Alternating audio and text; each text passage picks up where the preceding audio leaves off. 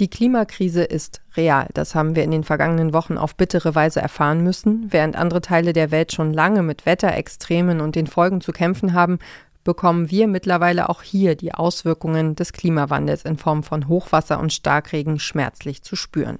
Aber nicht nur das Klima steckt in einer Krise, die Übernutzung der natürlichen Rohstoffe hat sich zu einer Ressourcenkrise manifestiert. In dieser Folge von Mission Energiewende sprechen wir über den sogenannten Erdüberlastungstag, den Earth Overshoot Day. Was es damit auf sich hat, hört ihr gleich. Mission Energiewende. Der Detektor FM Podcast zum Klimawandel und neuen Energielösungen. Eine Kooperation mit dem Klimaschutzunternehmen Lichtblick.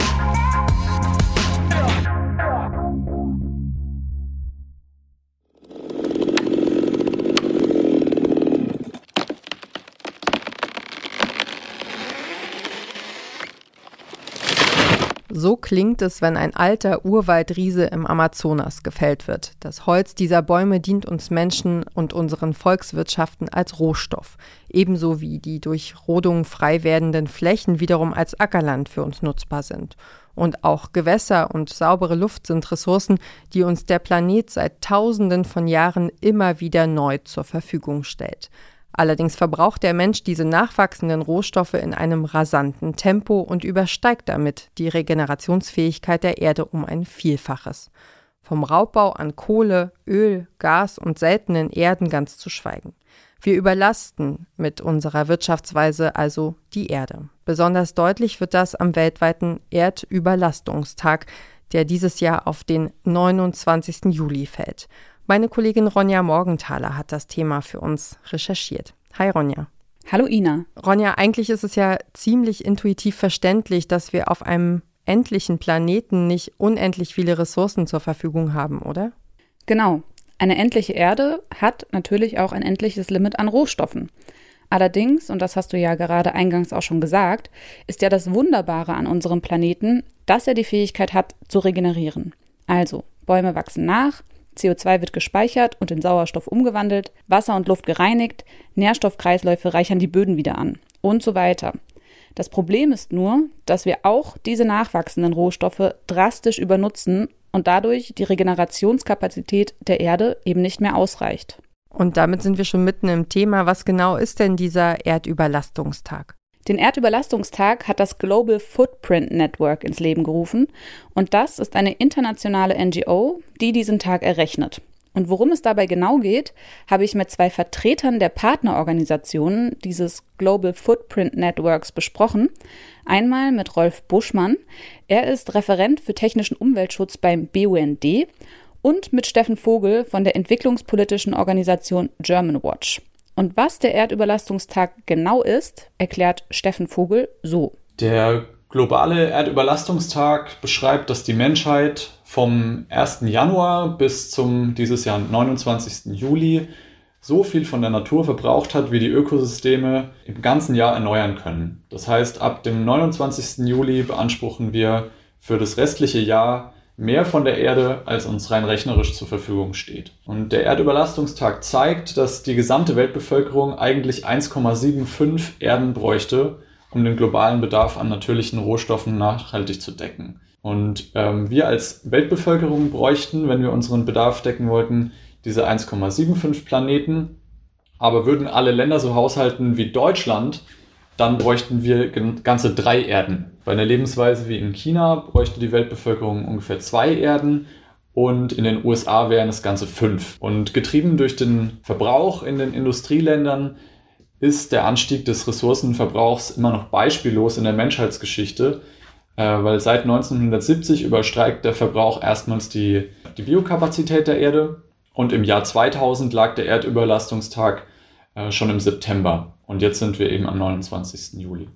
Wow, das ist ja eine unglaubliche Entwicklung innerhalb der vergangenen 50 Jahre. Ja, ich finde das ehrlich gesagt auch extrem erschreckend, mit welchem Tempo wir als Menschheit da unterwegs sind. Und der deutsche Erdüberlastungstag war übrigens schon Anfang Mai.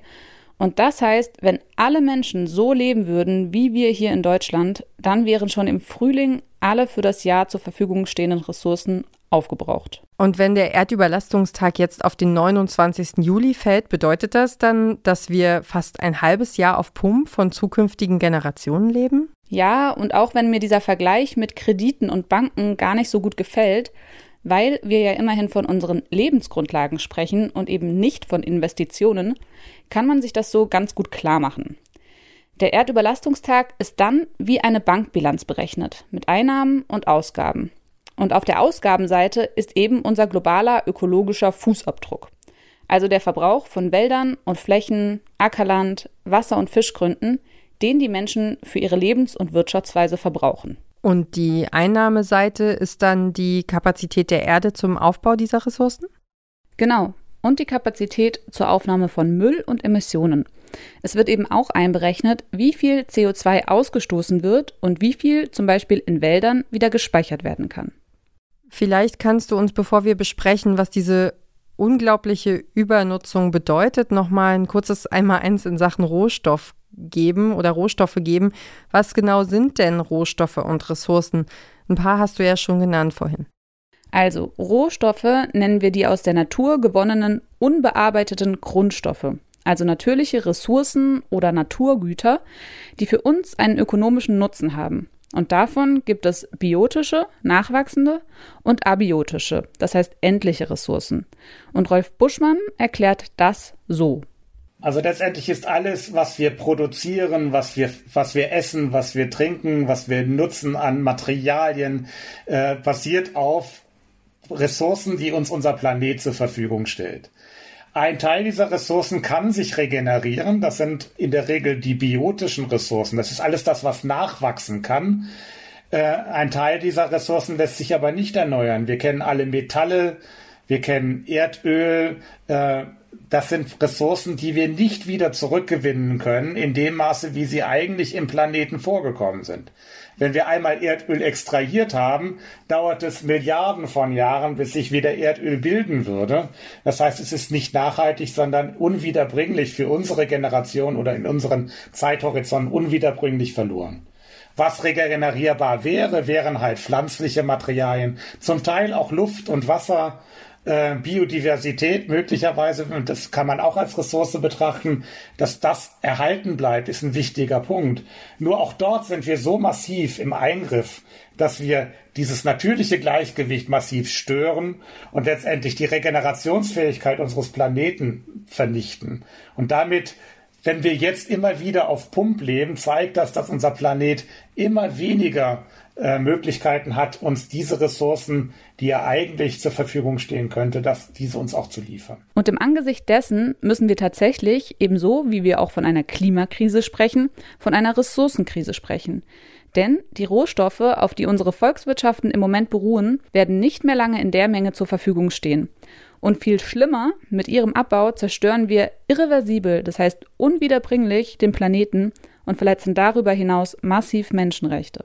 Also wir extrahieren Rohstoffe aus der Erde, zum Teil unter sozial unwürdigen Bedingungen, zerstören dabei massiv Landschaft. Wir greifen sehr tief in die, in die Landschaft ein, indem wir Löcher graben, Bauxit aus der Erde holen, um Aluminium herzustellen, Kobalt aus oder Tantal aus der Erde holen, um unsere Mobiltelefone zu betreiben, indem wir Erdöl für Erdöl bohren oder gar Frackinggas extrahieren durch entsprechend mit Chemikalien äh, gestützten Methoden, um das überhaupt aus dem Boden zu lösen, verändern wir Umwelt und Natur, zerstören Lebensräume, die für ein Lebewesen äh, genutzt worden sind und die dann auf neu auf der Suche nach neuen Zuhause immer näher an unsere Lebensräume äh, äh, herankommen, an die Städte herankommen, mit den besagten Folgen, die auch dazu führen können, dass wir immer wieder auch neue Krankheiten bekommen. Also das ist so dieses komplexe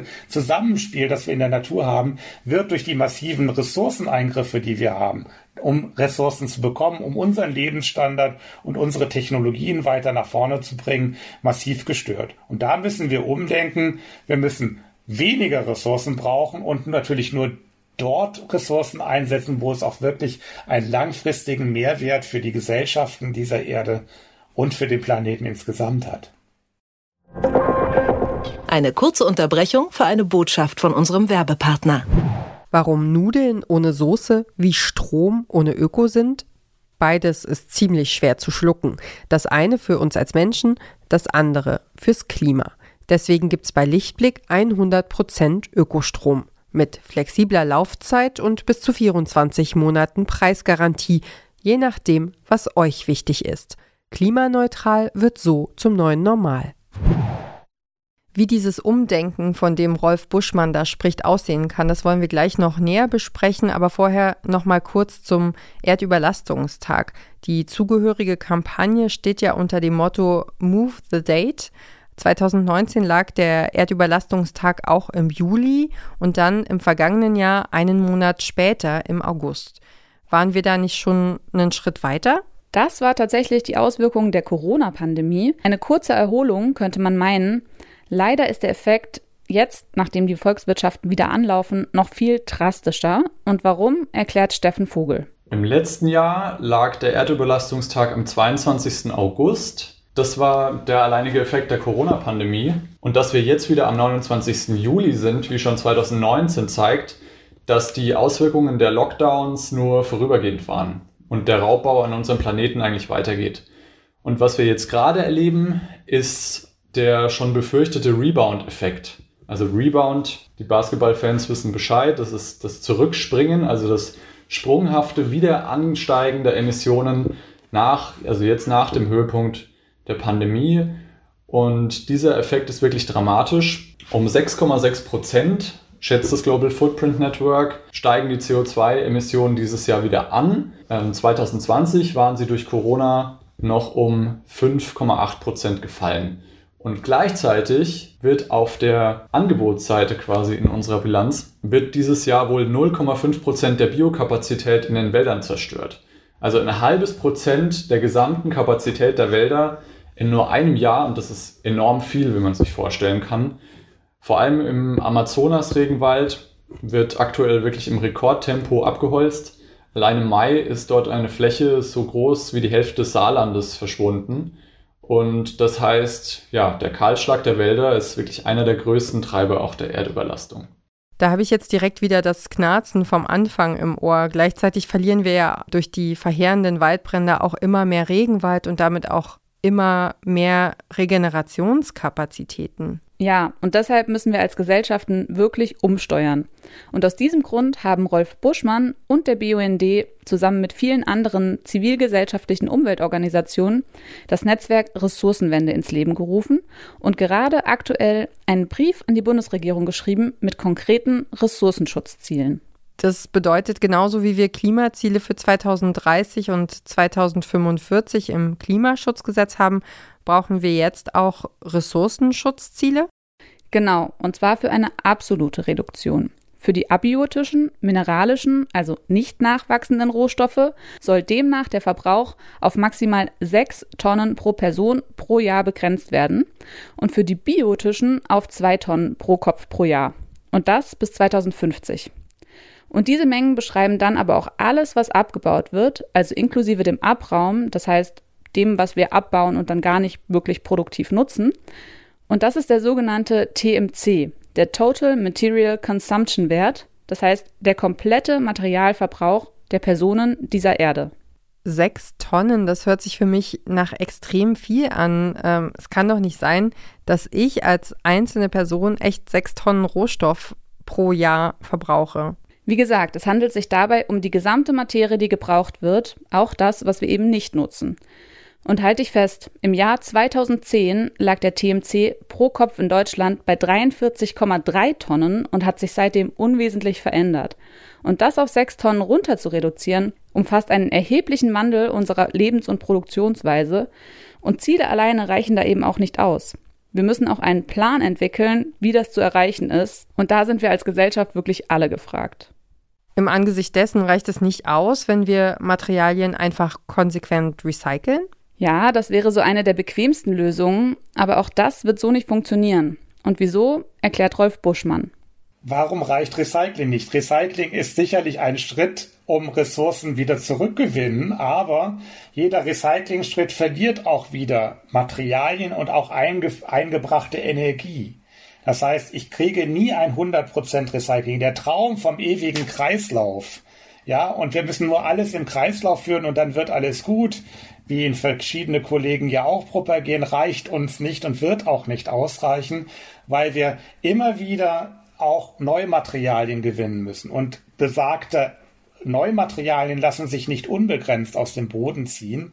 Das heißt, wir müssen darüber nachdenken, wie wir auch Menge reduzieren und auch vor allen Dingen überflüssige Produkte vermeiden. Der Einwegwahn, unter dem wir eigentlich ja leiden, im ganzen Verpackungsbereich zum Beispiel, ist ja genau das Gegenteil davon. Alles, was wir dort recyceln, ist leider nur ein Bruchteil aktuell. Im Plastikbereich sind wir bei 50 Prozent und weniger. Recycling und das ist kein hochwertiges Recycling. Hochwertiges Recycling bewegt sich im unteren Prozentbereich bei 15 bis 30 Prozent. Und das zeigt eigentlich, da sind 70 Prozent Differenz zu dem, was man eigentlich bräuchte. Also ist da noch viel Musik drin äh, und vor allen Dingen viel Reduktionsbedarf äh, und Veränderungsbedarf in dem, was wir und wie wir es nutzen. Das heißt, wenn ich jetzt individuell versuche, meinen Müll ordentlich zu trennen und recycelbare Materialien zu verwenden, dann bringt das eigentlich gar nicht so viel? Naja, einzelne Konsumentscheidungen sind natürlich auch wichtig. Aber genauso wenig, wie man die Klimakrise individualisieren kann, lässt sich die Ressourcenkrise durch Kaufentscheidungen lösen. Und Steffen Vogel kommentiert das so. Ja, der Erdüberlastungstag basiert ja auf dem ökologischen Fußabdruck, den man für die ganze Welt berechnen kann oder für einzelne Länder, aber auch für sich selbst.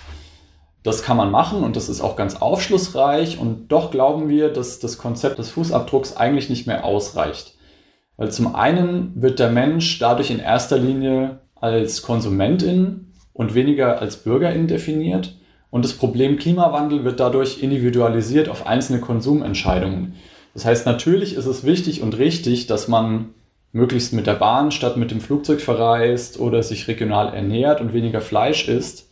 Aber wenn wir schon jetzt die Auswirkungen der Erderwärmung sehen und wenn wir die Debatte über Kipppunkte sehen, dann sehen viele ihre täglichen Konsumentscheidungen als, ja, als Tropfen auf den heißen Stein. Und deswegen brauchen wir strukturelle Veränderungen, die auch der Größe des Problems gerecht werden. Und da hat Germanwatch zusammen mit einigen Partnern ein konkretes Konzept erarbeitet, nämlich den Handabdruck. Und der Handabdruck bildet dann im Gegensatz zum Fußabdruck die Möglichkeit für eben strukturelle Veränderungen ab. Und auf der Website handabdruck.eu kann sich jede und jeder anschauen, wo man sich für eine ökologischere und gerechtere Welt einbringen kann. Ob in der Gemeinde, in der Schule, an der Uni oder am Arbeitsplatz. Viele Menschen haben nämlich eben das Gefühl, dass sie doch gar nichts ändern können. Dabei gibt es unzählige Möglichkeiten, auf politische Entscheidungen einzuwirken. Das klingt auf jeden Fall nach einem schönen Konzept. Trotzdem, wenn wir diese radikalen Ressourcenschutzziele einhalten wollen, dann bedeutet das ja wirklich eine massive Veränderung, ein, eine, ein Wandel in unserem Leben. Können wir das als Gesellschaften überhaupt leisten? Rolf Buschmann hat auf diese Frage eine sehr schöne Antwort, wie ich finde. Ja, es, die Frage ist ja tatsächlich, woran bemessen wir denn jetzt unser Wohlbefinden, unseren Wohlstand? Bemessen wir den tatsächlich an materiellen Gütern und daran, dass jeder ein Auto hat, dass jeder äh, zwei Fernseher zu Hause hat, jeder ein Smartphone hat, äh, na, dass wir also diese materiellen Güter in den Vordergrund stellen oder dass wir als Gesellschaft äh, ein, ein Wohlbefinden generieren, das auch darüber hinausgeht. Wir glauben durchaus, dass sich auch ohne, dass wir äh, Verluste an Lebensqualität haben, durch einen suffizienten Lebensstil, also einen, der eigentlich das, was genug ist, in den Vordergrund stellt. Dass man sagt, wir brauchen nicht alles, um unsere, äh, uns, unser Lebensglück zu befriedigen, sondern wir brauchen vor allen Dingen äh, ein gutes Miteinander und wir brauchen äh, andere Werte in den Vordergrund als ein materielles Wachstum. Ich sage ja immer gerne, am Ende meines Lebens werde ich mich nicht fragen, habe ich jetzt letzte Woche noch das neueste Handy gekauft, sondern habe ich die Personen, die mir wichtig sind, noch sprechen sehen können. Und ich glaube, wenn wir uns das nochmal vor Augen führen, auch in den aktuellen Situationen, also wir hatten jetzt gerade sehr massive äh, äh, Umwelteinwirkungen äh, durch Starkregen und das zeigt eigentlich, dass wir nicht achtsam mit uns und unserer Umgebung umgehen und äh, wir sehr schnell auch das, was materiell ist, verloren haben und wenn dann auch noch Menschenleben äh, gefährdet sind, äh, durch äh, unser unsinniges Handeln, dann äh, muss das eigentlich zum Nachdenken führen. Ja, nachdenken, das ist ja auf jeden Fall das richtige Stichwort. Wie ist es denn für dich, Ronja? Du hast dich ja jetzt wirklich intensiv mit diesem Erdüberlastungstag und unserem Verhalten als Menschen beschäftigt. Was, was hast du denn, was nimmst du denn daraus mit? Der Raubbau an unserer Erde bestürzt mich auf jeden Fall extrem und ich habe einen großen Wunsch, dass wir daran etwas ändern und nicht nur für zukünftige Generationen einen lebenswerten Planeten erhalten, sondern auch jetzt aufhören, so massiv in unsere Umwelt einzugreifen, weil immerhin ist es das, worauf wir beruhen. Es ist das, wovon wir leben. Es ist also klar, und das nicht erst durch den Erdüberlastungstag oder die extremen Umweltkatastrophen, die wir gerade erleben.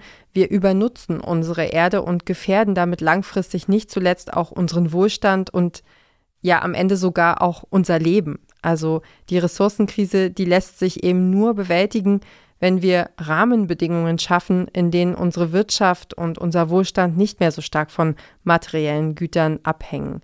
Über den Erdüberlastungstag und die Übernutzung der natürlichen Ressourcen habe ich mit meiner Kollegin Ronja Morgenthaler gesprochen. Danke, dass du hier warst. Sehr gerne.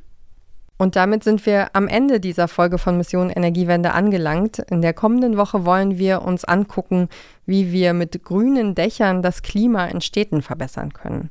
Ich danke euch auf jeden Fall fürs Dranbleiben und fürs Zuhören. Wenn ihr neue Folgen nicht mehr verpassen wollt, dann abonniert doch einfach sehr gern diesen Podcast. Darüber freuen wir uns sehr. Und wenn ihr Feedback habt oder Themen, denen wir uns widmen sollten, dann schreibt uns bitte einfach eine Mail an klima.detektor.fm. Also dann bis zum nächsten Mal. Wir lesen oder hören uns. Mein Name ist Ina Lebedjew. Macht's gut. Mission Energiewende. Der Detektor FM Podcast zum Klimawandel und neuen Energielösungen.